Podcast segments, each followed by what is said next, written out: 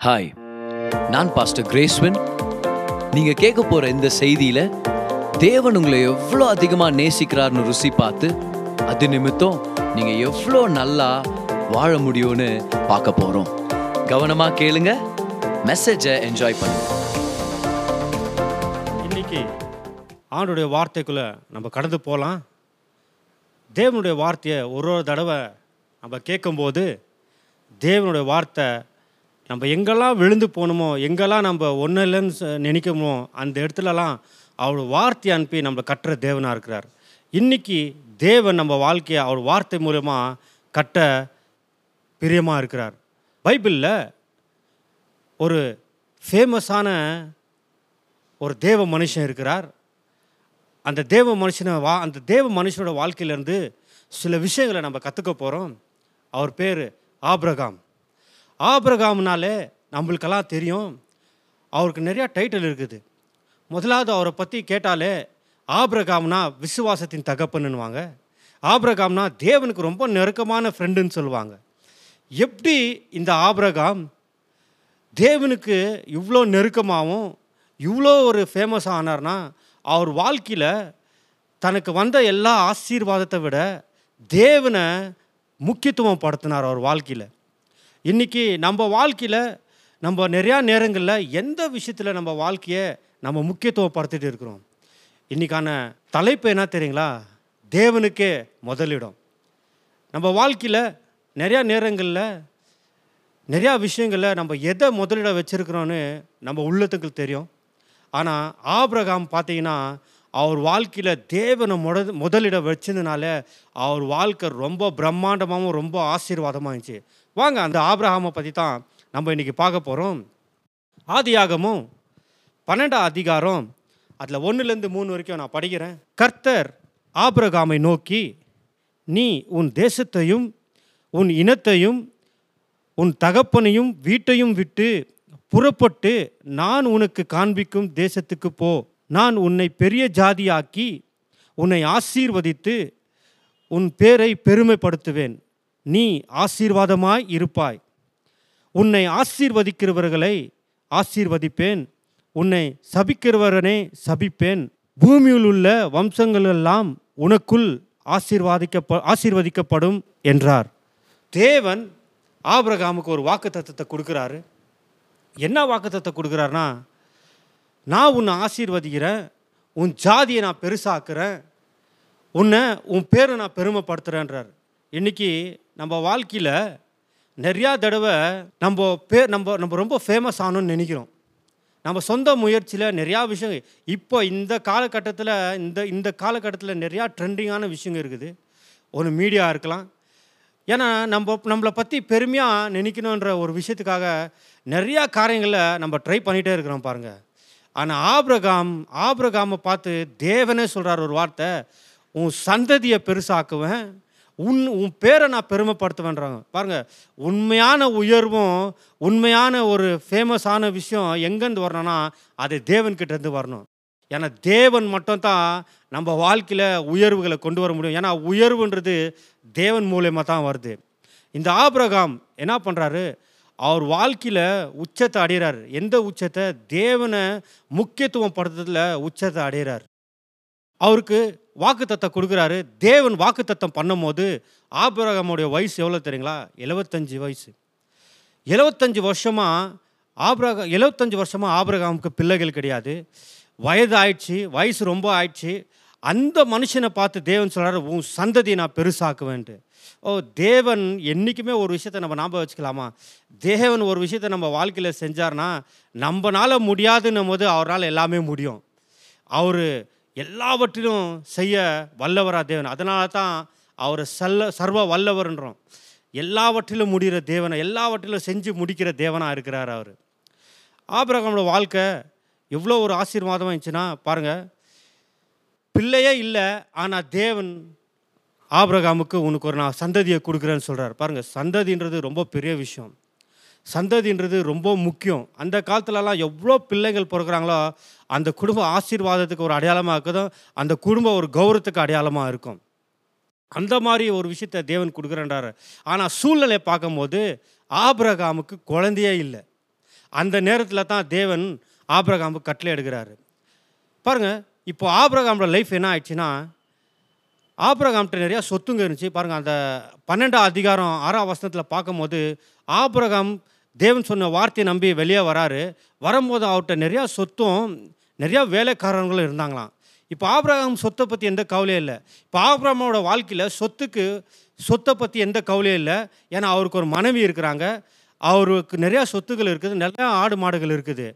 இப்போது வசதியை பற்றி ஒரு கவலை இல்லை. வசதி ஒரு முக்கியமான விஷயம். ஆனால் அதை விட ஆபிரகாம் லைஃப்பில் எது ரொம்ப முக்கியம் தெரியுங்களா? ஆபிரகாம் தான் பிள்ளை. தேவன் வாக்குத்தத்தம் பண்ணுற அந்த பிள்ளை மட்டும் தான் ஆபிரகாம் வாழ்க்கையே அந்த பிள்ளையை சுற்றி தான் இருக்குது. ஆபிரகாம் எதிர்காலமே அந்த பிள்ளையை சுற்றி தான் இருக்குது. அப்படியா அப்படியாப்பட்ட அந்த ஆபிரகாமை ஒரு நாள் தேவன் ஈசாக்க கொடுக்குறாரு. கொடுத்துட்டு அவன் இப்போ வளர்ந்து பெருசாகிறான் கொஞ்ச நாள் ஆயிட்ட பிறகு நம்ம பார்க்கணும் தேவன் ஆபிரகாம்கிட்ட போய் கேட்குறாரு ஆபிரகாமே உன் பிள்ளையை எனக்கு பலியிட முடியுமா? அப்படின்ட்டு. உன் பிள்ளையை பலியிடு அப்படின்னு சொல்கிறாரு பாருங்கள் அஹாபிரகாமோட லைஃபை எதை சுற்றி இருந்துச்சுன்னா ஈசாக்கை சுற்றி தான் இருந்துச்சு. ஏன்? ஏன்னா ஈசாக்கு தான் ஆபிரகாமோட ஒரு அடையாளமாக மாறிட்டார். ஈசாக்கு தான் ஆ- ஒரு அடையாளம். ஏன்னா தேவன் அதைத்தானே ப்ராமிஸ் பண்ணார். உன் உனக்கு ஒரு பிள்ளையை கொடுக்கும் அவன் மூலியமாக தான் சந்ததியை உருவாக்குறான். ஆனால் எது முக்கியமோ அந்த விஷயத்தை தான் தேவனை கேட்குறாரு ஆபிரகாமுடைய முக்கியமான விஷயம்னா அவருடைய பிள்ளை தான். அவருடைய பிள்ளையை கேட்க ஆரம்பிக்கிறாரு. ஆனால் ஆபிரகாம் கொஞ்சம் கூட யோசிக்காமல் ஆபிரகாம் என்ன பண்ணாருன்னு தான் நம்ம இப்போ பார்க்க போகிறோம் அவர் எப்படி தான் சு தான் வாழ்க்கைக்கு ரொம்ப முக்கியமான தான் வாழ்க்கைக்கு சிறந்தது தான் வாழ்க்கையில் இருந்த சிறந்த விஷயம் ஈசாக்கு தான் வாழ்க்கைக்கு ரொம்ப முக்கியமான விஷயம் ஈசாக்கு. ஈசாக்கை சுற்றி தான் ஆபிரகாமில் வாழ்க்கை இருந்துச்சு. ஆனால் அந்த ஆபிரகாம் எப்படி அந்த ஈசாக்கை பலி கொடுக்கறதுக்கு ரெடி ஆனார்னு நம்ம பார்க்க போகிறோம் எடுத்துக்கலாம். ஆதி ஆகமும் இருபத்தி ரெண்டு. அது ஒன்றாம் வசத்துலேருந்து நான் உங்களுக்கு நான் படிக்கிறேன். இந்த காரியங்கள் நடந்த பின்பு தேவன் ஆபிரகாமை சோதித்தார். எப்படியெனில் அவர் அவனை நோக் அவர் அவனை நோக்கி ஆபிரகாம் என்றார். அவன் இதோ அடியேன் என்றான். அப்பொழுது அவர் உன் புத்திரனும் உன் ஏகசுதனும் உன் கு உன் நேசகுமாரனாகிய ஈசாக்கை நீ இப்பொழுது அழைத்து கொண்டு மோரியா தேசத்துக்கு போய் அங்கே நான் உனக்கு குறிக்கும் மலைகளில் ஒன்றில் மேல் அவனை தகன பலியாக பலியிடு என்றார். ஆபிரகாம் அதிகாலையில் எழுந்து தன் கழுதி மேல் சேனை கட்டி தன் வேலைக்காரர்களை இரண்டு பேரையும் தன் குமாரன் ஈசாக்கையும் கூட்டிக் கொண்டு தகன பலிக்கு கட்டைகளையும் பிழந்து கொண்டு தேவன் குறித்த இடத்துக்கு புறப்பட்டு போனான். மூன்றாம் நாளில் ஆபிரகாம் தன் கண்களை ஏறெடுத்து பார்த்து தூரத்தில் அந்த இடத்தை கண்டான். அப்பொழுது ஆபிரகாம் தன் வேலைக்காரர்களை நோக்கி நீங்கள் நீங்கள் க கழுதையும் நிறுத்தி இங்கே இருங்கள். நானும் பிள்ளையாண்டானும் அவ்விடத்துக்கு போய் தொழுது கொண்டு உங்கள் இடத்துக்கு திரும்பி வருகிறோம் என்றான். இந்த வசனத்தில் நம்ம என்ன பார்த்தோம்? தேவன் ஆபிரகாமுக்கு எழுபத்தஞ்சு வருஷமாக குழந்தை இல்லை. ஆனால் அந்த குழந்தைய ஆபிரகாமுக்கு அவர் கொடுக்குறாரு. கொடுத்த அதே தேவன் தான் இப்போ இருபத்தி ரெண்டாவது வருஷத்தில் பார்க்குறோம் அவருக்கு எழுபத்தி அஞ்சு வயசில் குழந்தை கொடுக்குறேன்னு சொன்னார். ஆனால் ஆபிரகாமுக்கு நூறு வயசில் தான் குழந்தை பிறகுது. பாருங்க ஒரு மனுஷன் ஒரு குழந்தைக்காக நூறு வருஷம் வெயிட் பண்ணி அது கிடச்சிருக்குதுன்னா அந்த விஷயம் எவ்வளோ முக்கியமான விஷயம் அது எவ்வளோ பொக்கிஷமாக ஆபிரகாம் பார்த்துக்குவார். ஏன்னா ஈசாக்கை வச்சு தான் ஆபிரகாமோட வாழ்க்கையை நம்ம முடிவு பண்ண முடியும். ஈசாக்கு தான் ஆபிரகாமோட அடையா அடையாளமாக இருந்தார். அந்த அடையாளத்தை ஈசாக்கு தான் ஆபிரகாமுடைய ஒரு முக்கியமான ஒரு விஷயமா இருந்தார். நூறு வருஷம் விட்டு ஒரு குழந்தை பிறகுனா அது எவ்வளோ முக்கியம். அந்த பிள்ளைய தேவன் ஒரு நாள் ஆபிரகாம் உன் பிள்ளை எனக்காக பலியிடுறியா அப்படின்னு அந்த இருபத்தி ரெண்டாவது வசனத்தில் இருபத்தி ரெண்டாவது அதிகாரம் அதில் நம்ம ஒன்றில் அந்த அஞ்சு நம்ம பார்க்குறோம்.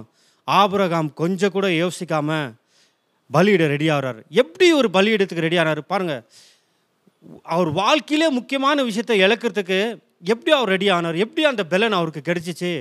அவர் வாழ்க்கையில் அவர் பலி எடுத்து தேவன் சொன்ன வார்த்தையை நம்பி அவர் சில விஷயங்களை பண்ணுறார் அந்த விஷயத்தை தான் நம்ம இப்போ பார்க்க போகிறோம் முதலாவது அந்த முதல் வசனத்தை நான் படிக்கிறேன் பாருங்க. இந்த காரியங்கள் நடந்த பின்பு தேவன் ஆபிரகாமை சோதித்தார். எப்படி எனில் அவர் அவனை நோக்கி ஆபிரகாமே என்றார். அவன் இதோ அடியேன் என்றான். நல்லா கவனிங்க. பலி கொடுக்க தேவன் ஆபிரகாமை கூப்பிட்றாரு. ஆனால் கூப்பிட்ற நேரத்தில் அந்த இடத்துல வசனம் கொடுத்துக்குது. ஆபிரகாமை கூப்பிட்டார் ஆபிரகாமே அப்படின்னு கூடும்போது அப்போ ஆபிரகாம் ஒரு வார்த்தை சொல்கிறார் இதோ இருக்கிறேன். இதுதான் முதல் பாயிண்ட் இதோ இருக்கிறேன். பாருங்கள் இதோ இருக்கிறேன்னு என்ன அர்த்தம் தெரியுங்களா? பிஹோல்ட் நான் இங்கே இருக்கிறேன். ஐ ஆம் ஹியர் பாருங்கள் தேவன் கூப்பிட்ற இடத்துல ஆப்ரஹாம் அவைலபிளாக இருந்தார். முதல் பாயிண்ட்டு அவைலபிலிட்டி தேவனுக்கு நம்ம கிடைக்கிறவங்களா இருக்கணும் எல்லா நேரத்துலையும். எப்படி ஆபிரகாம் தான் ஒரே பேரான குமாரனை கொடுக்கறதுக்கு ரெடி ஆகிறனா முதலாவது தான் மகனை விட தான் வாழ்க்கையில் முக்கியமான விஷயத்தை சாக்ரிஃபைஸ் பண்ண எப்படி ஆபிரகாம் உருவானார்னா ஆபிரகாம் தேவனுக்கு கிடைக்கிறவராக இருந்தார். கிடைக்கிறது என்னன்னா தேவனுக்கு கிடைக்கிறது என்னன்னா தேவனோடு கூட ஒரு உறவு. பாருங்கள் எப்போ தேவனோட வா தேவன்கிட்ட நம்ம நெருங்கி இருக்கிறோமோ அப்போது தேவனை பற்றின அதிகமான வெளிப்பாடும் தேவனை பற்றின அதிகமான தேவனுடைய உள்ளத்தை தெரிஞ்சுக்க முடியும். ஆபிரகாமுக்கு தேவனுடைய உள்ளம் என்ன தெரிஞ்சிட்டு இருந்துச்சு. எப்படின்னு பார்த்தீங்கன்னா அது ஆபிரகாமோட லைஃப்லேயே நம்ம பார்க்கலாம். ஏன்னா அந்த பன்னெண்டாம் அதிகாரத்தில் நம்ம பார்க்குறோம் தேவன் ஆபிரகாமத்தை வாக்குத்தத்தை கொடுத்துட்ட பிறகு அவர் கிளம்பி வராரு. பாருங்க ஆபிரகாமோட லைஃப் எப்படி இருந்துச்சுன்னா அவர் ஒரு ஒரு பயணம் பண்ணுற லைஃப் ஆயிடுச்சு அவருது. அவர் பயணம் பண்ணுறது ஒரு லைஃப்பில் அவர் இருந்தார். ஆபிரகாம் எங்கெல்லாம் போனாரோ அங்கெல்லாம் பலிபீடத்தை கட்டுற ஒரு நபராக இருந்தார். பாருங்கள் பலிபீடம் தேவனுக்கு ரொம்ப உகந்த காரியம். தேவனுக்கு ஒரு பிடித்த காரியம். பலிபீடம் என்னன்னா தேவனை ஆராதிக்கிற ஒரு மனுஷனாக இருந்தார். தேவனுடைய இதயத்துக்கு ரொம்ப நெருக்கமாக இருந்தார். பாருங்கள் எப்படி போய் அவர் எங்கெல்லாம் போகிறாரோ அந்த இடத்துலலாம் தேவனுக்காக ஒரு பலிபீடத்தை எடுத்தார் ஒரு ஊருக்கு போகிறாரு அந்த இடத்துல பலிபீடத்தை கட்டுறாரு. ஒரு ஒரு சண்டை போட்டு வராரு ஒரு யுத்தத்தில் ஜெயிச்சுட்டு வராரு அந்த இடத்துல பலிபீடத்தை கட்டுறாரு. பைபிள்லேயே நிறையா பலிபீடத்தை கட்டின ஒரு நபர்னு பார்த்தீங்கன்னா ஆப்ரகாம். ஆபிரகாம் பலிபீடத்தை கட்டுறவராக இருந்தார்.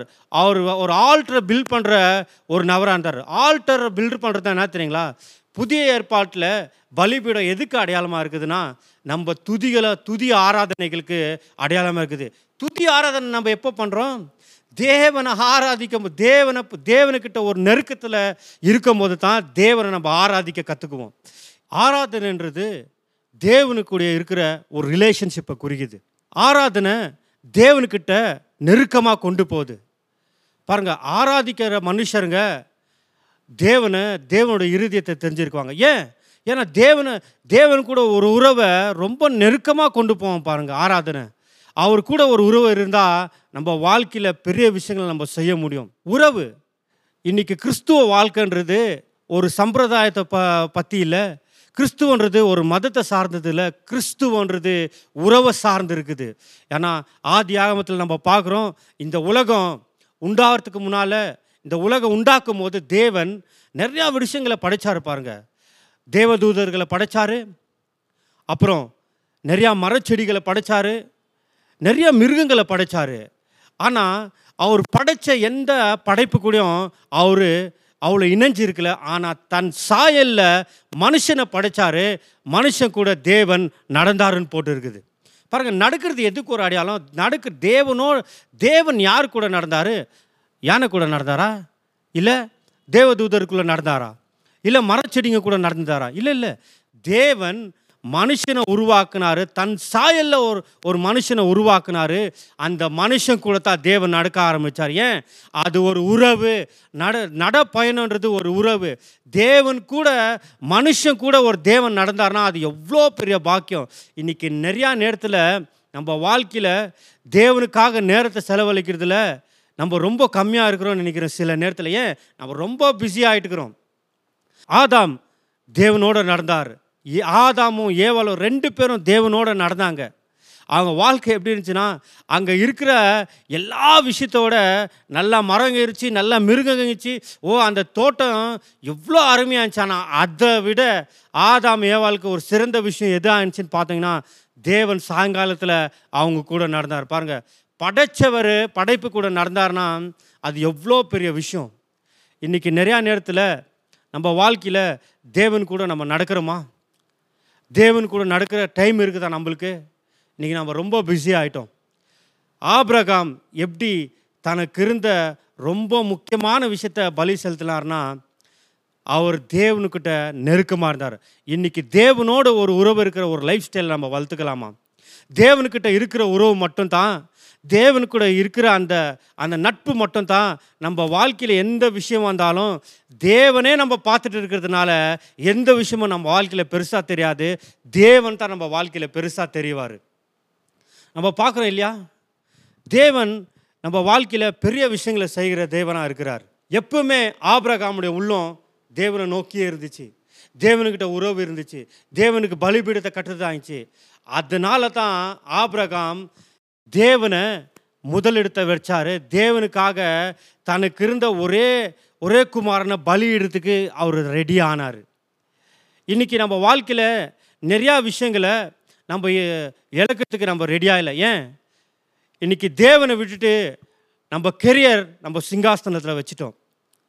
நம்மளுடைய நம்மளுடைய பிடிச்சமான ஒரு விஷயம் நம்ம குடும்பமாக இருக்கலாம். அதை நம்ம எடுத்து சிங்காசனத்தில் வச்சுட்டோம். நம்ம கனவுகளை எடுத்து சிங்காசனத்தில் வச்சுட்டோம். ஏன்னா எது நம்ம வாழ்க்கையில் ரொம்ப முக்கியமோ அது பின்னால் தான் நம்ம சுற்றிட்டு இருக்கோம் பாருங்கள் இன்றைக்கி ரொம்ப டேஞ்சரான விஷயம்னா நம்ம கனவுகள் தான். ஏன்னா நிறையா நேரத்தில் கனவை கனவை தான் நம்ம சிங்காசனத்தில் வச்சுக்கிறோம். என் கனவு மட்டும் நிறைவேறுச்சுன்னா நான் வச்சுருக்கிற கனவு எவ்வளோ பெருசுனா அது அதை சுற்றி தான் என் வாழ்க்கை இருக்குது. அது மட்டும் என் வாழ்க்கையில் நிறைவேறுச்சுன்னா நான் ரொம்ப வாழ்க்கையில் முன்னால் வந்துடுவேன் பாருங்கள் கனவு நம்ம வாழ்க்கையில் சிங்காசனத்தில் நிறையா தடவை நம்ம வச்சிடுறோம்.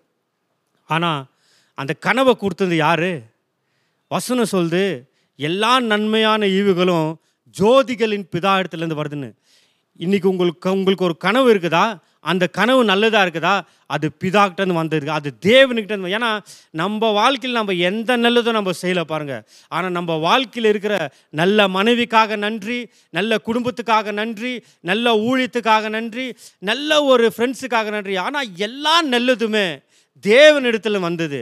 ஆனால் இன்றைக்கி நிறையா நேரத்தில் ஆசீர்வாதத்தை எடுத்து நம்ம சிங்காசனத்தில் வச்சோம் ஆசீர்வதிக்கிறத எடுத்து நிறையா நேரத்தில் நம்ம தூரம் வச்சுட்டுக்கிறோம்.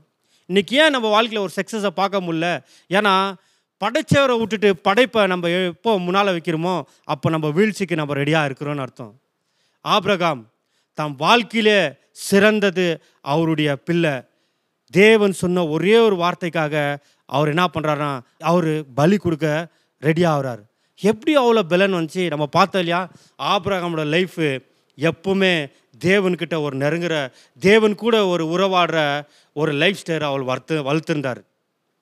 ரிக் வாரன்ற ஒரு பெரிய போதகர் சொல்கிறாரு வாழ்க்கையிலேயே சிறந்த வல்லமையானது எதுனா தேவனுக்குள்ள அர்ப்பணிக்கப்பட்ட வாழ்க்கை மட்டும்தான் ஒரு வல்லமையான வாழ்க்கைன்றார். வல்லமையான வாழ்க்கை எது? தேவனுக்கா தேவனுக்குள்ள அர்ப்பணிக்கப்பட்ட ஒரு வாழ்க்கை தான் உலகத்திலேயே சிறந்த வல்லமையான வாழ்க்கைன்றாரு. இன்னொரு போதகர் இருக்கிறாரு வில்லியம் பூத்ன்றார் இவர் சால்வேஷன் ஆர்மின்ற ஒரு பெரிய ஊழியத்தை பண்ணுறவர் இவர். அவர் தான் அந்த அந்த ஃபவுண்டர் அவர் தான் அவர் சொல்கிறாரு ஒரு மனுஷனுடைய வல்லமையை எப்படி நம்ம மெஷர் பண்ண முடியும்னா அவன் எவ்வளோ தேவனுடைய பாதத்தில் சரண்டர் பண்ணுறானோ அந்த எவ்வளோ சரண்டர் பண்ணுறானோ அதை வச்சு தான் அவனுடைய வாழ்க்கையை மெஷர் பண்ண முடியுன்றாரு பாருங்கள் வாழ்க்கையில் நம்ம எவ்வளோ பண்ணுறோன்றது முக்கியம் இல்லை. எவ்வளோ விஷயத்தை நம்ம எதை நம்ம வாழ்க்கையில் முக்கியமாக வச்சுருக்கோன்றது தான் ரொம்ப முக்கியம். ஆபிரகாமோட லைஃப்பில் பார்த்தோல ஆபிரகாம தேவன் கூப்பிட்றாரு உன் பிள்ளைய பலியிடத்துக்கு நீ வரையான்னு சொல்லும்போது முதலாவது ஆபிரகாம் தேவனுக்கு அவைலபிளாக இருந்தார். தேவனுக்கு அவைலபிளாக இருந்தார். ஏன்? அவைலபிலிட்டினா என்ன? அவர் கூட ஒரு நெருக்கத்தில் இருந்தார். எப்போ தேவன் கூட நம்ம ஒரு நெருக்கத்தில் இருக்கோமோ நம்ம வாழ்க்கையில் தேவன் எப்படியா பட்டதுன்ற ஒரு வெளிப்பாடு நம்மளுக்கு கிடைக்கும். பாருங்கள் பைபிளில் ரெவலேஷன் கடைசி புத்தகத்தை எழுதுனது யார் தெரியுங்களா? யோவான். யோவான் எழுதுறாரு. யோவான் எப்படி அந்த வெளிப்பாடுதல் புஸ்தகத்தை எழுதினாரு? யோவான் எப்பவுமே தேவனுடைய மார்பில் சாஞ்சிருந்தாரான் பாருங்கள் தேவனுடைய உள்ளத்துக்கு யாரெல்லாம் நெருக்கமாக்குறாங்களோ அவங்க வாழ்க்கையில் வெளிப்படுத்துதல் அதிகமாக இருக்கும். ஏன்? தேவனுடைய உள்ளத்தை தெரிஞ்சுங்க தேவனை பற்றின வெளிப்பாடுகளை அதிகமாக பெற்றுக்கொண்டு இருக்குவாங்க அதனால தான் யோவான் வெளிப்பாடுன்ற அந்த ரெவலேஷன் புக்கை அவர் எழுதினார். அந்த ரெவலேஷனில் இயேசுவை பற்றி அதிக வெளிப்பாடுகள் ஒழிஞ்சிருக்குது வெளிப்பாடுகள் நிறைஞ்ச ஒரு புக்காக இருக்குது ரெவலேஷன் அதனால தான் அந்த புக்கு பேரை ரெவலேஷன் வச்சுக்கிறாங்க. ஒருவேளை நான் அப்படி நினைக்கிறேன். வாழ்க்கையில் நம்ம கற்றுக்கலாமா ஆபிரகாம ஆபிரகாம வாழ்க்கையில் அவர் கற்றுக்கின முதல் விஷயம் என்ன தெரியுங்களா? உங்கள் முதல் உங்கள் வாழ்க்கையில் சிறந்ததை நீங்கள் பலி கொடுக்க நீங்கள் ரெடி ரெடியாக இருக்கிறீங்களா? ஆபிரகாம் பண்ண வேலை தான் நம்ம பண்ணோம். முதலாவது நம்ம கிடைக்கிறவங்களாக இருக்கலாம். ரெண்டாவதாக நம்ம பார்க்குறோம். அந்த வசனத்தை நான் உங்களுக்காக படிக்கிறேன். அவர் முதலாவது கிடைக்கிறவராக இருந்தார். ரெண்டாவதாக அந்த வசனத்தை நான் படிக்கிறேன் உங்களுக்காக. அப்பொழுது அவர் உன் புத்திரனும் உன் ஏகசுதனும் உன் நேசகுமாரன் ஆகிய ஈசாக்கை நீ இப்பொழுது அழைத்து கொண்டு மோரியா தே மோரியா தேசத்துக்கு போய் அங்கு நான் உனக்கு குறிக்கும் மலைகளில் ஒன்றின் மேல் அவனை தகன பலியாக பலியிடு என்றார். ஆபிரகாம் அதிகாலையில் எழுந்து தன் கழுதையின் மேல் சேனை கட்டி தன் வேலைக்காரர்களே இரண்டு பேரையும் தன் குமாரனையும் ஈசாக்கையும் கூட்டிக் கொண்டு தகன பலிக்காக கட்டுகளையும் பிழிந்து கொண்டு தேவன் குறித்த இடத்துக்கு புறப்பட்டு போனான். பாருங்க. முதலாவது ஆப்ரகாம் தேவன் கூப்பிட்ட உடனே தோ இருக்கிறேன்றார். அவைலபிளாக இருந்தார். ஆண்டூருக்குள்ள நெருக்கத்தை ஆப்ரகாமோட லைஃப் ஸ்டைல் எப்படி இருந்துச்சுன்னா தேவன் கூட நெருங்குற ஒரு லைஃப் ஸ்டைலில் இருந்தார் ஆப்ரகாம். தேவனோடு ஒரு உறவை வளர்த்துக்கிற அந்த விஷயத்தில் அவர் ரொம்ப உன்னிருப்பாக இருந்தார். ஏன்னா தே ஆபிரகாம் எங்கெல்லாம் போனாரோ அங்கெல்லாம் பலிபீடத்தை கட்டுற ஒரு தேவனா? பலிபீடம் தேவனை துதிக்கிறதுக்கு ஒரு அடையாளமாக இருக்குது. புதிய ஏற்பாட்டில். ரெண்டாவதா அவர் என்ன பண்ணுறாருன்னா அந்த இடத்துல அவர் சொல்கிறாரு எப்போ ஆபிரகாம் தேவனுக்கு கிடைக்கிறவா இருந்தாரோ அதுக்கு நெக்ஸ்ட்டு வசனமே சொல்லுது. அவர் கிடைக்கிறத வச்சு தேவன் சொல்கிறாரு இப்போ நான் உனக்கு சொல்கிற தேசத்துக்கு நீ போ அங்கே நீ உன் குமாரனை பலியிடுன்றார்.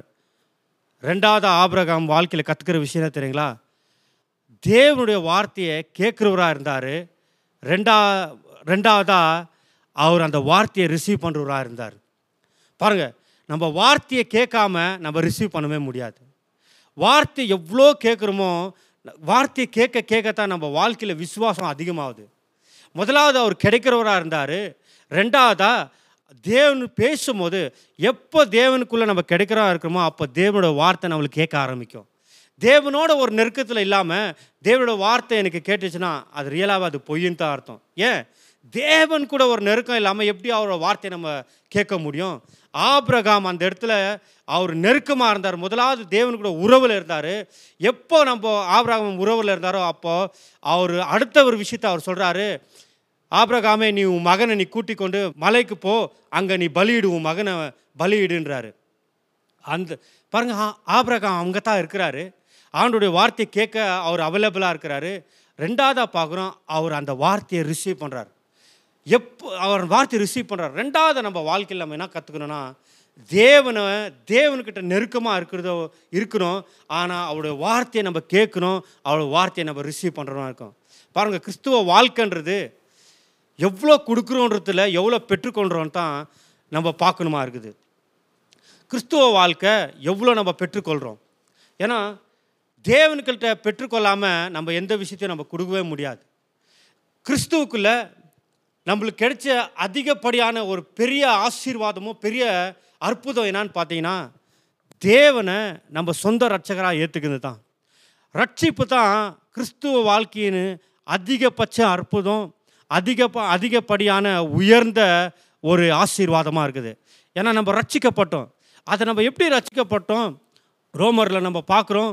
வார்த்தையால் கன்ஃபஸ் பண்ணி இறுதியத்தில் நம்பும் போது நம்ம தேவனுக்குள்ளே ரட்சிக்கப்பட்டோம் நம்ம ரோமரில் கொடுத்துருக்குது. ஆனால் வார்த்தையால் நம்ம கன்ஃபியூஸ் பண்ணுறோம் இறுதியத்தில் எப்படி நம்ப முடியும்? பாருங்கள் நம்ம ரிசீவ் பண்ணாமல் இறுதியத்தில் நம்பவே முடியாது. அதனால தான் நான் சொன்னேன் ரட்சிப்பு தான் கிறிஸ்துவ வாழ்க்கையில் உயர்ந்த ஒரு அற்புதம். ரட்சிப்பு தான் கிறிஸ்துவ வாழ்க்கையில் ஒரு உயர்ந்த ஒரு கிஃப்டாக இருக்குது. அவ்வளோ பெரிய அற்புதமோ அவ்வளோ பெரிய அதிசயமோ நம்ம ரிசீவ் பண்ணுறதுனால தான் நம்மளுக்கு பெற்றுக்கொள்ளணும். இயேசுவை நான் ஏற்றுக்கிறேன் இயேசுவை பற்றி கேட்கலாம். ஆனால் நம்ம ரிசீவ் பண்ணலன்னா நம்ம ரட்சிக்கப்படலன்னு தான் அர்த்தம். இயேசுவை பற்றி இன்றைக்கி நிறையா பேர் கேட்குறாங்க எவ்வளோ பேர் அவரை ரிசீவ் பண்ணுறாங்க இப்போ ரட்சிப்புன்றது ரிசீவ் பண்ணணும் அவரை சொந்த ரட்சகராக ரிசீவ் பண்ண அவர் தான் எனக்கு எல்லாமேன்ற நம்ம ரிசீவ் பண்ணலன்னா நம்ம ரட்சிக்கப்படலன்னு தான் அர்த்தம். அந்த அற்புதமே ஒரு ரிசீவிங்கில் நம்மளுக்கு கிடைக்க தான் அப்போ கிறிஸ்துவ வாழ்க்கை பெற்றுக்கொள்றதுல ரொம்ப நோக்கமாக இருக்கணும். ரொம்ப நோக்கமாக இருக்கணும். ஏன்னா கிறிஸ்துவ வாழ்க்கையில் அவ் நம்ம எவ்வளோ செய்கிறன்றது முக்கியமே இல்லை.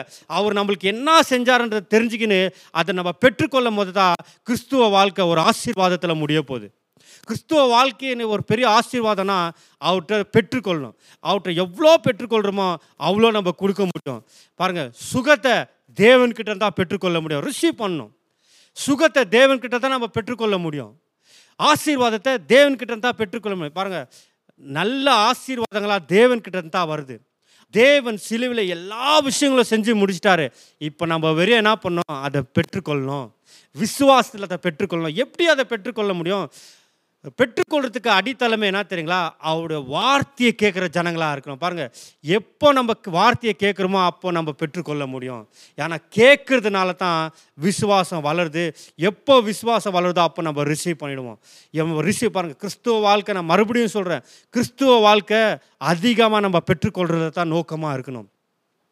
பாருங்கள் யோவான் பதிமூணாம் அதிகாரத்தில் அங்கே ஒரு விஷயம் நடக்குது.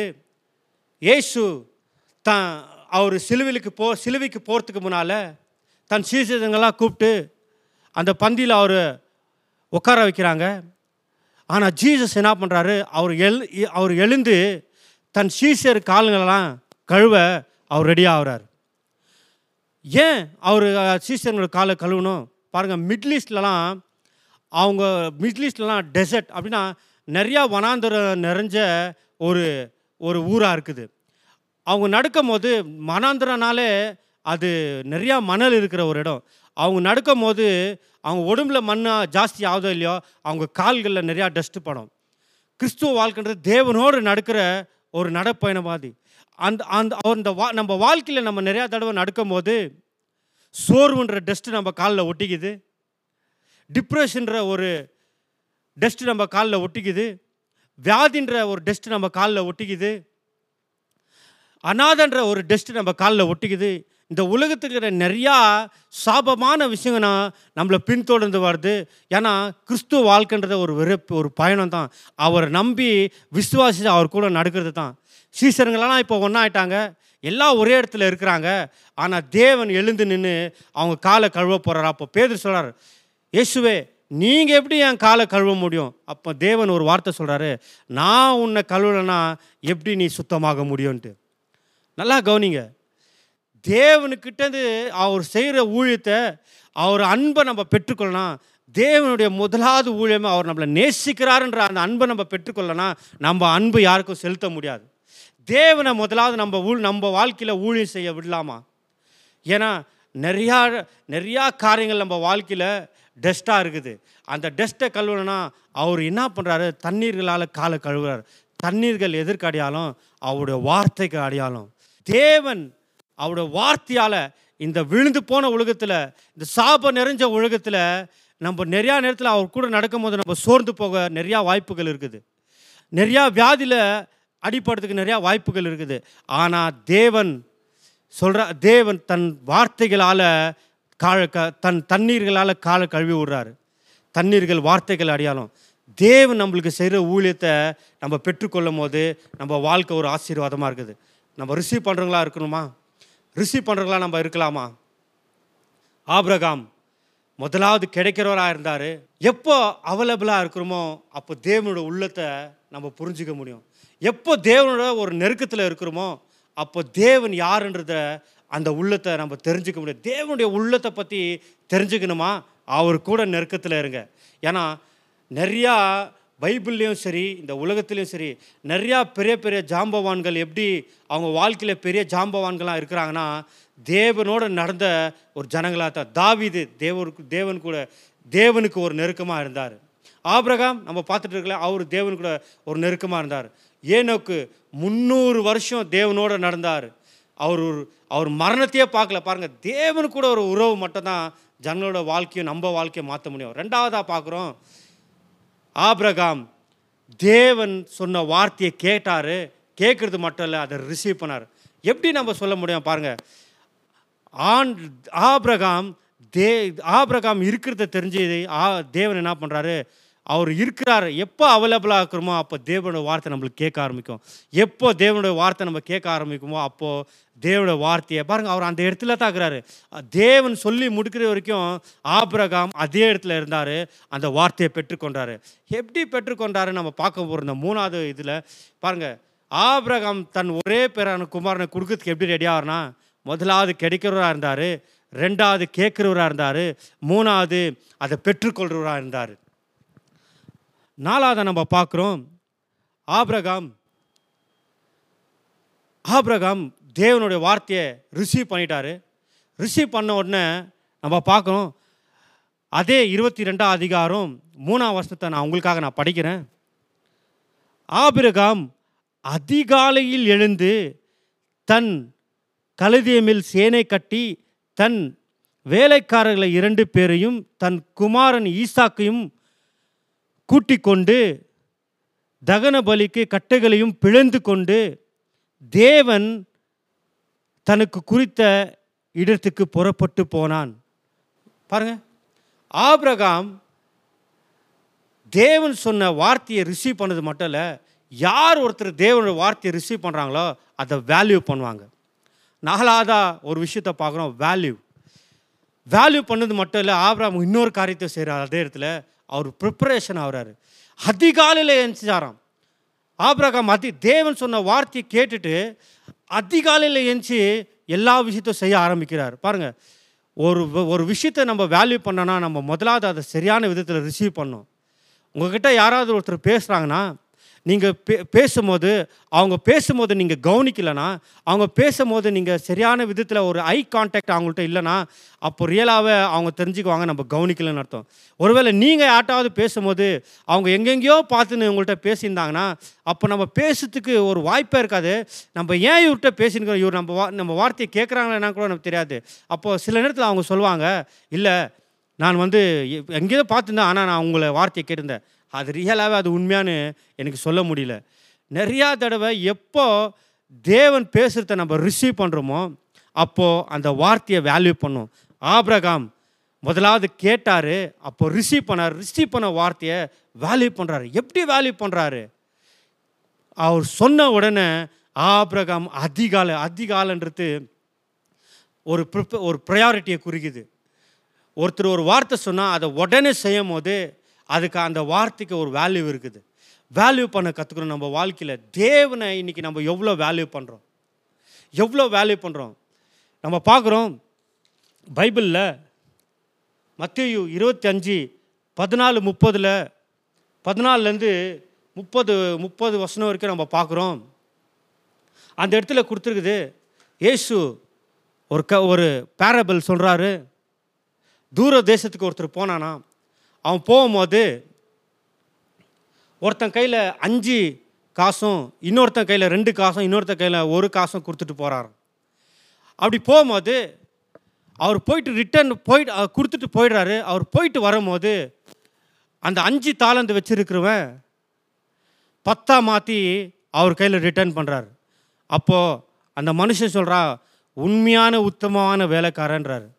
ரெண்டாவதா ரெண்டு தாளந்து வச்சுருக்குறவன் அதை நாளாக மாற்றி அதை அந்த எஜமான் கையில் கொடுக்கும்போது நீ உண்மையை உத்தமமான மனுஷன் அப்படின்னு சொல்கிறாரு நீ அநேகருக்கு அதிகாரியாக இருக்குவன்னு அவர் சொல்கிறார் அதே மாதிரி கடைசியாக ஒருத்தன்ட்ட ஒரு தாளந்து இருக்குது. அவன்கிட்ட கேட்கும்போது அவன் சொல்கிறான் இல்லை இந்த ஒரு தாளந்து நான் நான் வச்சுருக்கிறேன். அதை நான் ஒழிச்சு வச்சிருக்கிறேன். ஏன்னா நீங்கள் கொடுக்குறதுலே எடுக்கிறதா எடுக்கிறதா இருக்கிறதுனால நீங்கள் ரொம்ப கடினமான மனுஷன் எனக்கு தெரியும். அதனால் நான் இதை அப்படியே வச்சுட்டேன். அப்படின்னு சொல்கிறார் அவனை பார்த்து அந்த அதிகாரி ஒரு வார்த்தை சொல்கிறாரு சோம்பேறியே சோம்பேறியான மனுஷனி அப்படின்றார். பாருங்கள் ஒரு விஷயத்தை நம்ம வேல்யூ பண்ணோன்னா அதுக்காக நம்ம எஃபெக்ட் எடுவோம் அதுக்காக அந்த விஷயத்தை நம்ம வால்யூ வேல்யூ பண்ணுவோம். எந்த விஷயத்தை நம்ம பெற்றுக்கொள்கிறோமோ அந்த விஷயத்தை வேல்யூ பண்ணுவோம். தேவன் ஆபிரகாம்கிட்ட ஒரு விஷயத்த சொன்னார் உன் மகனை நீ பலி கொடுக்கப்போ அப்படின்னு சொன்ன உடனே பாருங்கள் தான் வாழ்க்கையில் இருக்கிற சிறந்த விஷயத்தை அவர் இழக்க போகிறாரு ஆனாலும் ஆபிரகாம் எல் இழக்கிறது என்னன்னு அவருக்கு தெரியும். ஆனால் தெரிஞ்சாலும் நான் இழக்கிறது எவ்வளோ பெருசாக இருக்குதோ அது முக்கியம் இல்லை. நான் இழக்கிறத விட என்னை படைச்சவர் ரொம்ப முக்கியம்னு அவர் என்ன பண்ணுறாரு தேவனுடைய வார்த்தைக்கு வேல்யூ பண்ணுறாரு இதனால தான் தேவன் ஆபிரகாமுக்கு விசுவாசத்தின் தகப்பன்ற சில பேருங்க வந்து அந்த பேரை கொடுத்துருக்கலாமே. எப்படின்னா தான் வாழ்க்கையில் எது சிறந்ததோ அதை இலக்க எப்படி ரெடியான ஆபிரகாம்? முதலாவது நான் மறுபடியும் சொல்கிறேன் அவர் தேவனுக்கு நெருக்கமாக இருந்தார். ரெண்டாவது அவர் வார்த்தையை கேட்குறவராக இருந்தார். மூணாவது அந்த வார்த்தையை ரிசீவ் பண்ணுறவராக இருந்தார். அவர் ரிசீவ் பண்ணுறது மட்டும் இல்லை அந்த வார்த்தையை வேல்யூ பண்ணுறவராக இருந்தார். அந்த வார்த்தையை வேல்யூ பண்ணுறவராக இருந்தார். தேவனுடைய வார்த்தைக்கு இன்றைக்கி நம்ம வேல்யூ பண்ணுறோமா இன்றைக்கி நம்ம சொல்லலாம் தேவனை என் வாழ்க்கையில் நான் முக்கியத்துவம் பண்ணுறேன் பாரு. அவர் வார்த்தையை வேல்யூ பண்ணலன்னா நம்ம முக்கியத்துவம் பண்ணலன்னு தான் அர்த்தம். அவர் வேல்யூ பண்ணது மட்டும் இல்லை நம்ம பார்க்குறோம் அந்த இருபத்தி ரெண்டு மூணாவது வருஷத்தில் பார்க்குறோம் அவர் வேல்யூ அவர் அதிகாலையில் எழுந்தது மட்டும் இல்லை அவர் தன் வேலைக்காரர்களையும் தன் மகனையும் அவர் ரெடி பண்ணுறாரு எல்லா கழுதியை கட்டுறாரு கட்டைகளை எடுக்கிறாரு பலிக்கு தேவையான எல்லா விஷயத்தையும் ரெடி பண்ணுறாரு ப்ரிப்பரேஷன் பண்ணுறாரு அவர் ப்ரிப்பரேஷன் பண்ணுறாரு பாருங்கள் வார்த்தையை வேல்யூ பண்ணுறவங்க அவங்க அதுக்காக வேலை செய்வாங்க. இவர் எதுக்கு வேலை செஞ்சுட்டு இருக்கிறாரு? தான் ஒரே குமாரனை பலி கொடுக்க போயிட்டு இருக்கிறாரு. ஆனால் அது எவ்வளோ முக்கியம்னு ஆபிரகாமுக்கு தெரியும் ஆண்டவருக்கு தெரியும். ஆனால் தேவன் சொன்ன ஒரே வார்த்தைக்காக அவர் என்ன பண்ணுறாரு பெற்றுக்கொண்ட வார்த்தையை அவர் ரிஷ் அவர் பெற்றுக்கொன்ற வார்த்தையை அவர் மதிக்க கற்றுக்கிறாரு மதிக்கிறதுக்கு மட்டும் இல்லை அதுக்காக ப்ரிப்பரேஷன் பண்ணுறாரு இன்றைக்கி தேவன் நம்மக்கிட்ட ஒரு வார்த்தை சொல்லியிருக்கலாம். அந்த வார்த்தைக்காக நம்ம ப்ரிப்பேர் ஆகிட்டு இருக்கிறோமா? அந்த வார்த்தையை நம்ம வேலை நம்ம வேல்யூ பண்ணுறோமா எந்த விஷயம் நம்ம வேல்யூ பண்ணுறதுலையோ அந்த விஷயம் நம்மளை விட்டு போயிடும். எந்த விஷயத்துக்கு நம்ம முக்கியத்துவம் கொடுக்கலையோ ஒருவேளை அது ஊழியமாக இருக்கலாம் ஒருவேளை குடும்பமாக இருக்கலாம் ஒருவேளை அது உங்கள் தொழிலாக இருக்கலாம். எந்த விஷயத்தை தேவன் கொடுக்குற எல்லா வி தேவன் கொடுத்த விஷயத்த நம்மக்கிட்ட இப்போ இருக்கிற என்ன இருக்குதோ அதை நம்ம வேல்யூ பண்ணலன்னா அது நம்மளை விட்டு சீக்கிரமாக கடந்து போயிடும். ஆபிரகாம் இருக்கிறது ஒரே ஒரு குமாரன். அவர் அவருடைய நேசுக்குமாரன் ஈசாக்கு சுற்றி தான் அவருடைய வாழ்க்கை. ஈசாக்கு தான் ஒரு பெரிய அடையாளம். ஏன்னா அந்த சந்த ஈசாக்கு மூலயமா தான் ஒரு பெரிய சந்ததியை உருவாகும். ஆனால் அது அந்த ஆசீர்வாதத்தை விட ஆபிரகாம் தேவன் சொன்ன வார்த்தையை ரிசீவ் பண்ணது மட்டும் இல்லை தேவனை வார்த்தையை வேல்யூ பண்ண ஆரம்பித்தார் பாருங்கள் தேவனை யாரெல்லாம் வேல்யூ பண்ணுறாங்களோ பாருங்க அவர் அவர் மகனை வேல்யூ பண்ணார். ஆனால் அவர் மகனை விட தேவனோட வார்த்தையை வேல்யூ பண்ணார். இதனால தான் ஆபிரகாம் பலி கொடுக்க ரெடியானார் ஆபிரகாமோட லைஃப்பில் நம்ம இது ஒன்று கற்றுக்கலாம் இல்லையா? ஆபிரகாமோட லைஃப்பில் என்ன கற்றுக்குறோன்னா தே த ஆசீர்வாதத்தை விட ஆசீர்வதிக்கிற ஒரு முக்கியன்றதை அவர் வாழ்க்கையில் கற்றுக்கினாரு அவர் வேல்யூ பண்ணார். அப்புறமா அவர் ப்ரிப்ரேஷன் ஆகிறார். ஒரு நாள் ஒரு ஊழியக்காரர் அவர் ரொம்ப பெரிய ஊழியக்காரர் அவர். அவர் வந்து அவர் பேர் பில்லிகிராம் ஒரு நாள் பில்லிகிராம்கிட்ட வந்து கேட்குறாங்க என்னான்னு கேட்குறாங்கன்னா சார் நீங்கள் இயேசுக்கு இன்னும் மூன்றரை வருஷத்தில் இயேசு கிறிஸ்து வந்தார்னா நீங்கள் என்ன பண்ணுவீங்க? அப்படின்னு அவர்கிட்ட கேட்குறாங்க அப்போது பில்லிகிராம் ஒரு வார்த்தை சொல்கிறாரு மூணு வருஷம் நான் அவர்கிட்ட ஜெபம் பண்ணுவேன். அந்த ஆறு மாதம் போய் நான் ஊழியம் பண்ணுவேன்னாரு. அப்போ அந்த ரிப்போர்ட்டர் அவரை பார்த்து கேட்குறாங்க என்ன சார்? இயேசு வராருன்னு தெரிஞ்சிட்டா இப்போதுலேருந்து தானே நீங்கள் எல்லா விஷயத்தையும் செய்யணும். நீங்கள் ஏன் மூணு வருஷம் விட்டுட்டு நீங்கள் செய்கிறீங்க அப்போ அவர் சொன்னாராம் மூணு மூன்றரை வருஷம் என் பலத்தினால நான் செய்கிறத மூணு ஆறே மாதத்தில் தேவனுடைய பலத்தில் நான் செஞ்சு முடிக்குவேன். ஏன்னா மூணு மூ ஏன்னா மூணு வருஷம் நான் அவர்கிட்ட நான் நெருக்கமாக இருக்குவேன். அவர் எனக்கு சொல்லி கொடுக்குறத நான் கற்றுக்குவேன் ப்ரிப்பரேஷன் எல்லா தேவ மனுஷங்களும் நீங்கள் போய் பார்த்தீங்கன்னா அவங்க வாழ்க்கையில் எப்படி அவங்க ஊழியர் செஞ்ச நேரம் ரொம்ப கம்மியாக இருக்கும் ஆனால் தேவனுக்கிட்ட இருக்கிற நெருக்கம் ரொம்ப அதிகமாக இருக்கும். பவுல் பதினாலு வருஷம் தனித்து இருந்தார். அவர் ஊழியத்துக்கு வரத்துக்கு முன்னால் பதினாலு வருஷம் தனித்து இருந்தார் அந்த பதினாலு வருஷம் ஆகிட்ட பிறகு பவுல் ஊழியத்தில் பிரம்மாண்டமான ஒரு விஷயத்த பண்ணார். இன்றைக்கி அவர் எழுதுன புத்தக தான் புத்தகம் தான் இன்றைக்கி பைபிளில் நிறையா இருக்குது. யோவான் மூணு வருஷம் வனாந்தத்தில் இருந்தார் ஆறு மாதம் ஊழியம் பண்ணார். இயேசு முப்பது வருஷம் நெருக்கமாக இருந்தார். மூன்றரை வருஷத்தில் நிறையா அற்புதங்களும் அடையாளங்களும் அவர் செஞ்சார். பாருங்கள் ப்ரிப்பரேஷன் ரொம்ப முக்கியம். ப்ரிப்பரேஷன் ரொம்ப முக்கியம். ஆபிரகாம் முதலாவது தேவனுடைய தேவனுக்கு நெருக்கமாக இருந்தார். ரெண்டாவது தேவனுடைய வார்த்தையை கேட்குறவராக இருந்தார். கேட்குறது மட்டும் இல்லை அந்த வார்த்தையை பெற்றுக்கொள்கிறவராக இருந்தார். பெற்றுக்கொள்கிறது மட்டும் இல்லை அந்த வார்த்தையை மதிக்கிறவராக இருந்தார். மதிக்கிறது மட்டும் இல்லை யாரெல்லாம் வார்த்தையை மதிக்கிறாங்களோ அந்த வார்த்தைக்கான வேலைகளை செய்ய ஆரம்பிக்குவார். அந்த வே அந்த வார்த்தைக்கான வேலை ப்ரிப்பரேஷன் பாருங்கள் ப்ரிப்பரேஷன் ரொம்ப முக்கியம். முதலாவது ரிலேஷன்ஷிப் ரெண்டாவது ரிசீவிங் அண்ட் இயரிங் மூணாவது வேல்யூ பண்ணும் நாலாவதா நம்ம பார்த்தோம் ப்ரிப்பரேஷன் ஆகணும். இவ்வளோ விஷயத்த பண்ணிட்டாரு. பண்ணிட்டு ஆப்ரகாம் இருபத்தி ரெண்டாவது அதிகாரம் நாலாம் வருஷத்தில் நம்ம பார்க்குறோம். ஆப்ரகாம் தன் கண்களை ஏறெடுத்து பார்க்கும்போது தேவன் சொன்ன இடம் தூரம் அவர் கண்ணுக்கு தூரம் இருந்துச்சான் கண்ணுக்கு தூரம் இருக்கும்போது ஆபிரகாம் என்ன பண்ணுறாரு தன் வேலைக்காரர்களை அங்கேயே நிற்க வச்சுட்டு அவர் ஒரு வார்த்தை சொல்கிறாரு நானும் என் மகனும் போய் தேவனை ஆராதிச்சுட்டு வரேன்னு சொல்கிறாரு எந்த நம்பிக்கை? கண்டிப்பாக நம்ம பார்த்தோம் இல்லையா? ஆபிரகாம் விசுவாசத்தின் தகப்பன் பார்த்தோம். எப்படி இந்த டைட்டில் இவருக்கு வந்துச்சு? நான் நினைக்கிறேன் ஒருவேளை ஆபிரகாம் டைட்டில் வாங்குறதுக்கு முன்னால் அவர் சில காரியங்களை பண்ணின்னு வந்தார் இல்லையா? நம்ம பார்த்தோம் இல்லையா? நாலு காரியங்கள் பார்த்தோம். இன்றைக்கி தேவனுக்கு நம்ம வாழ்க்கையில் பெரிய பெரிய காரியங்களை நம்ம செய்யணுமா? அவரோட இணைஞ்சிருங்க. அவரை பற்றி தெரிஞ்சுக்கங்க. அவர் வார்த்தையை கேளுங்க. அவரை ரிசீவ் அவர் அவர் அவரை ரிசீவ் பண்ணுங்க. அவரை வேல்யூ பண்ணுங்கள் அவரை வேல்யூ பண்ணுறது மட்டும் இல்லை அவரை விசுவாசிங்க. பாருங்க ஒரே மகன் பலி கொடுக்க போகிறார் அந்த இடத்துல போயிருந்தோம். தேவன் ஒரு பெரிய விஷயத்தை அந்த இடத்துல நம்ம பார்க்குறோம். நம்மளுக்கு எல்லாம் இந்த கதையை தெரியும். ஆனால் எப்படி இவர் திரும்பி வருவேன்னு சொன்னார்? நம்மளுக்கு பைபிளில் எங்கேயுமே கொடுக்கல. அவர் தி அவர் அவர் உள்ளத்தில் ஆபிரகாம் தன் மகனை கூட்டிகிட்டு வந்துடுவாருன்ற எந்த விஷயத்தையும் கொடுக்கல. ஆனால் ஒரு விஷயத்தை நம்ம நோட் பண்ண பார்த்தீங்கன்னா பன்னெண்டு அதிகாரத்துலேருந்து பன்னெண்டாம் அதிகாரத்துலேருந்து இருபத்தி ரெண்டாம் அதிகாரத்துக்குள்ளே நம்ம பார்த்தோன்னா தேவன் ஒரே ஒரு இடத்துல தான் ஆபிரகாம்கிட்ட சொல்கிறாரு இருபத்தி ரெண்டாவது அதிகாரத்தில் தான் சொல்கிறாரு உன் மகனை பலி கொடுன்னு. ஆனால் அஞ்சு இடத்துல ஆபிரகாமுக்கு தேவன் வாக்குத்தத்தம் பண்ணுறாரு என்னான்னு வாக்குத்தத்தம் பண்ணுறாரு நான் உன்னை ஆசீர்வதிக்குவேன் உன் சந்ததியை பெருசாக்குவேன். நான் உன்னை ஜாதிகளுக்கு தகப்பனாக்குவேன். இந்த நட்சத்திரம் போல உன் சந்ததியை பெருக்குவேன்னு ஆண்டவர் அஞ்சு வாட்டி ஆபிரகாமை கூப்பிட்டு ப்ராமிஸ் பண்ணுறாரு பாருங்கள் ஆசீர்வாதம் அஞ்சு வாட்டி. ஆனால் பலி கொடுக்குறேன்னு வரும்போது ஒரே வாட்டி. நல்லா கவனிச்சிங்களா? தேவனுடைய உள்ளனா தேவனுடைய உள்ள ரியலாகவே தேவனுடைய உள்ளனா தேவனுடைய உள்ள என்ன தெரியும்? நம்மளை ஆசீர்வதிக்கிறது தான் தேவனுடைய உள்ளமே. ஏன் எப்படி பத சொல்கிறீங்க எப்படி ஆபிரகாமுக்கு தெரியும் தெரிய வந்துக்க முடியும்? ஒருவேளை நான் நினைக்கிறேன் ஆபிரகாம் தெரியும். ஆண்டு ஒரு அஞ்சு தடவை என்னை கூப்பிட்டு உன்னை நான் ஆசீர்வதிக்கிறேன் உன் சந்ததியை பெருக்கிறேன். பாருங்கள் எந்த விஷயத்த நிறையா நம்ம கேட்குறோமோ அது நம்ம உள்ளத்தில் பதிஞ்சிடும். அதை நம்ம நம்புவோம். ஒருவேளை ஆபிரகாம் ஆண்டவர் ச ஆண்டவர் அஞ்சு தடவை கூப்பிட்டு ஆசீர்வதிக்கிறேன் ஆசீர்வதிக்கிறேன்.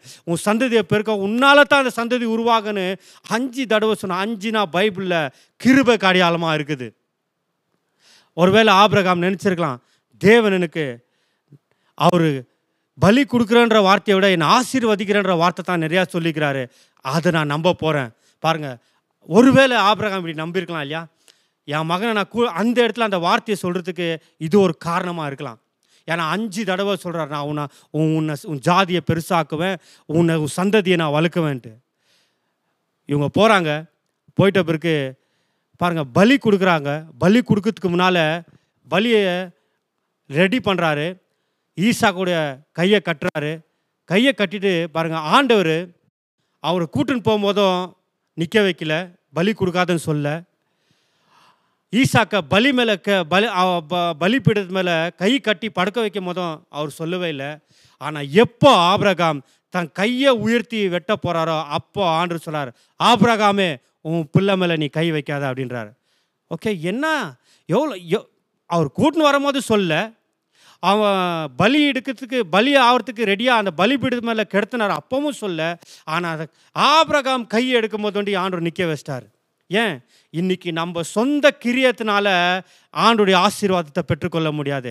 நம்ம எவ்வளோ தான் நம்ம ஆண்டுக்காக நம்ம செஞ்சாலும் அவருடைய நீதியால் அவருடைய இரக்கத்துக்கு முன்னால் அவருடைய அன்புக்கு முன்னால் நம்ம எல்லா காரியங்களும் ஒன்றுமேல ஏன்? ஆபிரகாம் நீ பண்ணிடுவேன்னு எனக்கு தெரியும். ஆனால் உனக்காக நான் ஒரு பலியை நான் ரெடி பண்ணி வச்சுருக்கிறேன். அப்போ ஆபிரகாம் திரும்பி பார்க்குற அங்கே ஒரு புல் முள் புதரில் ஒரு ஆடு மாட்டிகிட்டு இருக்குது. ரியலாகவே ஆபிரகாம் பலி கொடுத்தார். எப்படி? தான் உள்ளத்தில் என் ஆண்டூரே நீ நீங்கள் கொடுத்த ஈசாக்கு தான் என் வாழ்க்கையின் அடையாளம். நீங்கள் கொடுத்த ஈசாக்கு தான் என் சந்ததிக்கு ஒரு பெரிய அடையாளமாக இருக்கிறான் ஆனால் நீங்கள் கொடுத்த ஆசீர்வாதத்தை விட நீங்கள் எனக்கு ரொம்ப முக்கியம்னு தே ஆபிரகம் அந்த இடத்துல தான் உள்ளத்தில் இப்போ நிரூபிச்சிட்டாரு. தேவன் அவர் உள்ளத்தை பார்த்தாரு. நம்ம கடைசியாக பார்க்குறோம். ஆபிரகாம் இறங்கி வரும்போது வெறும் ஆபிரகாமும் ஒண்டி வந்தாராம். ஈசாக்கு போடுவேல இறங்கி வராருன்ட்டு. அப்போ பலியாட்ட இல்லை ஈசாக்கு பலியாகல ஆனால் ஆபிரகாம் தான் வாழ்க்கையில் கிடைச்ச ஆசீர்வாதத்தை விட தேவனை முன்னுரிமையாக வச்சார். தேவனுக்கு முதல் இடத்தை கொடுத்தாரு. அது தானே நம்ம வாழ்க்கையில் கற்றுக்குவோம் இன்றைக்கி தேவனுக்கு நம்ம வாழ்க்கையில் எப்படி முதல் இடக்கு கொடுக்க முடியும்? நம்ம பார்த்தோம் இல்லைங்களா? ஆபிரகாமோட லைஃப்பில் நம்ம கற்றுக்கணும் இல்லையா? முதலாவது ஆபிரகாம் தேவனுக்கு கிடைக்கிறவராக இருந்தார். எப்படி கிடைக்க எப்படி கிடைக்கிறா இருந்தார்? தேவனோட ஒரு உறவில் இருந்தார். தேவனோட உறவில் இருக்கிறவங்க தான் வர ஆசீர்வாதத்தை விட தேவனை பெருசாக நினைக்குவாங்க. ஏன்னா தேவனை உள்ளத்தை தெரிஞ்சிருக்குவாங்க. ரெண்டாவது ஆபிரகாம் அவனுடைய வார்த்தையை கேட்குறவராக இருந்தார் அதை பெற்றுக்கொள்கிறவராக இருந்தார். பாருங்க தேவனுக்காக தான் வாழ்க்கையில் இருக்கிற சிறந்த சிறந்ததை கொடுக்குறவங்க தேவனுடைய வார்த்தைக்கு கே நெருக்கமாக இருக்குவாங்க. அவர் சொல்கிற வார்த்தையை பெற்றுக்கொள்வாங்க. தே மூணாவதாக தேவனுக்கு தான் வாழ்க்கையில் இருக்கிற சிறந்ததை கொடுக்குறவங்க எப்படி இருக்குவாங்கன்னா அவங்க தேவனுடைய வார்த்தையை வேல்யூ பண்ணுவாங்க. அவங்க தேவன் சொன்ன வார்த்தையை வேல்யூ பண்ணுறது மட்டும் அதுக்காக ரெடி ஆவாங்க. நம்ம பார்த்தோம் இல்லைங்களா? கடைசியாக தேவனுக்காக நம்ம வாழ்க்கையில் சிறந்ததை எப்படி கொடுக்க முடியும்னா தேவன் எவ்வளோ நல்லவர்ன்ற அந்த வெளிப்பாடு நம்மளுக்கு தெரிஞ்சிருந்துச்சுன்னா தேவனை நம்மளுக்கு சிறந்தது கொடுக்குறது நம்ம ரெடியாக இருக்கும். இன்றைக்கி ஆபிரகாமோட வாழ்க்கையில் நம்ம கற்றுக்கணும் இல்லைங்களா? ஆபிரகாம் தான் வாழ்க்கையில் இருக்கிற சிறந்ததை கொடுக்க ரெடியானார். இன்றைக்கி நம்மளும் ஆபிரகாம் மாதிரி இன்றைக்கி நம்ம வாழ்க்கையில் எது சிறந்ததாக இருக்குது? ஒருவேளை கனவுகள் பின்னால் நம்ம சுற்றிட்டு இருக்கிறோமா? என் கனவு எனக்கு கிடைச்ச கனவு என் கனவை நான் நிறைவேற்றிட்டேன்னா என் வாழ்க்கையில் நான் சிறந்த இடத்துக்கு வந்துட முடியும். ஓ பாருங்கள் இந்த கனவுன்றது ரொம்ப டேஞ்சரான விஷயம். கனவை கொடுத்தது தேவன். அந்த கனவு யாரை சுற்றி இருக்குது? அந்த கனவு தேவனை சுற்றி இருக்குது. இன்றைக்கி நிறையா நேரத்தில் ஏன் நம்ம வாழ்க்கையில் நிறையா சோர்வுகளும் நிறையா பிரச்சனைகளும் நிறையா விஷயத்தை நம்ம சாதிக்க முடியலன்னா ஆசீர்வதிக்கிறவர் விட்டுட்டு ஆசீர்வாதத்து பின்னால் சுற்றிட்டு இருக்கிறோம். இன்றைக்கி ஆசீர்வாதம் தான் என் வாழ்க்கையில் முக்கியம். என் கனவு தான் முக்கியம். எனக்கு இது இல்லைன்னா என் வாழ்க்கையில் இருக்க முடியாது. எப்போ ஒரு விஷயத்தை நம்மளுக்கு நம்ம வாழ்க்கையில் எது முக்கியனோ அந்த முக்கியத்துவத்தை தேவனுக்கு பலி கொடுக்க நம்ம ரெடி ஆகலைன்னா நம்ம தேவனுக்காக பெரிய காரியம் செய்ய முடியாது. நம்ம பலிகளால் நம்ம நல்லா இருக்கிறத எப்படி நம்ம அந்த முக்கியத்துவம் நம்ம பலி கொடுக்கோன்னா அவர் எப்படின்ற நம்ம தெரிஞ்சுக்கணும். தேவனுடைய உள்ளம் என்னான்னு தெரிஞ்சுக்கோ. தேவனு கூட நெருக்கமாக இருக்கிறவங்க. தேவனை பற்றி தெரிஞ்சுங்க மட்டும்தான் அவங்க வாழ்க்கையில் இருக்கிற சிறந்ததை கொடுக்க அவங்க ரெடியாக இருக்குவாங்க. இன்றைக்கி நம்ம ரெடி ஆகலாமா? ஒரு ஒரு தடவையும் நம்ம வாழ்க்கையில் ஒரு ஒரு நாளும் ஆண்டு கூட ஒரு நெருக்கத்தை ஏற்படுத்திக்கலாம். கிறிஸ்துவ வாழ்க்கைன்றது நான் சொன்ன மாதிரி ஒரு சம்பிரதாயம் இல்லை ஒரு மதம் இல்லை கிறிஸ்துவ வாழ்க்கைன்றது ஒரு உறவு. தேவன் நம்ம கூட உறவாடினா தான் நம்ம வாழ்க்கையில் அவர் நம்மளை படைச்சதுக்கு காரணமே. அவர் கூட உறவாடலாமா? அவர் கூட இணைஞ்சு இருக்கலாமா அவர் கூட பேசலாமா? அவர் கூட நடக்கலாமா? இதுதான் வாழ்க்கை. வாழ்க்கைன்றது பாருங்கள் ரொம்ப சிம்பிளான விஷயம் என்ன தெரியுங்க வாழ்க்கைன்றது நம்ம எவ்வளோ சாதிக்கிறோன்றதுல நம்ம எவ்வளோ பண்ணுறத நம்ம எவ்வளோ தேவனை தெரிஞ்சுக்கிறோன்றது தான் ஏன்னா தேவனுக்கு கீழே இருக்கிற எல்லா விஷயமும் படைப்பாக இருக்குது. மனுஷனும் ஒரு படைப்பு தான். படைப்புக்கிட்ட நம்ம எதை நம்ம கொடுக்குறோமோ அது நம்மள்ட்ட எடுத்துக்கும். அது நம்மள்ட்ட அது எடுத்துக்கிட்டு அது கொடுக்குற விஷயம் ரொம்ப கம்மியாக இருக்கும். ஏன்னா படைப்பு ஒரு டிமாண்ட் பண்ணும். நம்ம கொடுக்கலனா குடுன்ற டிமாண்ட் பண்ணோம். ஆனால் படைச்சவர் மட்டும்தான். நம்மளை உருவாக்குனவர் மட்டும்தான். நம்ம கிட்டது ஏதாவது ஒரு விஷயத்தை கேட்டால் அத்த ஆயிரம் மடங்காக திருப்பி கொடுக்குற அவர் நல்ல உள்ளம் படைச்ச தேவனாக இருக்கிறார். இன்றைக்கி நம்ம படைப்பு மேலே நம்ம வாழ்க்கையை கட்டுறதை விட்டுட்டு படைச்சவரை நோக்கி நம்ம வாழ்க்கையை கட்டும் போது நம்ம வாழ்க்கையில் ஆசீர்வாதங்கள் எவ்வளோ இருந்துருச்சுன்னா ஆபிரகாமோட லைஃப்பை பார்த்து நம்ம தெரிஞ்சுக்கலாம். ஏன்? ஆபிரகாம் தான் இன்றைக்கி வரைக்கும் ஆபிரகாம் சந்ததி மூலமாக தான் இயேசுவை பொறுக்கிறாரு. ஆபிரகாம் சந்ததி மூலமாக தான் இன்றைக்கி நிறையா வம்சங்களும் வெறியா நிறையா ஜாதிகளும் ஆசீர்வதிக்கப்பட்டிருக்குது. ஆண்டவருக்கு சிறந்ததை கொடுக்கலாமா? எப்போ நம்ம வாழ்க்கையில் இருக்கிற சிறந்ததை எடுத்து பலியிடுறோமோ அப்போ தேவன் அதை ஆயிரம் மடங்காக பெருக செய்கிறார் ஆபிரகாம் லைஃப்பில் நம்ம கற்றுக்கணும் இல்லையா? அவர் பலி கொடுக்கறதுக்கு எப்படி சிறந்ததா அவர் எப்படி தனக்கு சிறந்ததை பலி கொடுத்தாரு? அவர் வாழ்க்கை பார்த்து நம்ம கற்றுக்கணும் அஞ்சு விஷயத்த பார்த்தோம். அந்த அஞ்சு விஷயமும் நம்ம வாழ்க்கையில் நம்ம செய்யும் போது நம்ம கிரியைகளால் இல்லை ஏன்னா எல்லாமே அந்த அஞ்சு விஷயமும் ஆண்டவரை சுற்றி இருக்கிறதுனால நம்ம ஜெயிக்க முடியும். நம்ம வாழ்க்கையில் பெரிய விஷயங்களை நம்ம செய்ய முடியும். இருக்கிற இடத்துலையே கரங்களை நீங்க கேட்ட இந்த பாட்காஸ்ட் உங்களுக்கு ஆசீர்வாதமா இருந்திருக்கும். அநேகருக்கு இதை ஷேர் பண்ணுங்க. மீண்டும் அடுத்த பாட்காஸ்ட் உங்களை சந்திக்கிற வரைக்கும் ஞாபகம் வச்சுக்கோங்க. தேவன் உங்களை அதிகமாக நேசிக்கிறார்.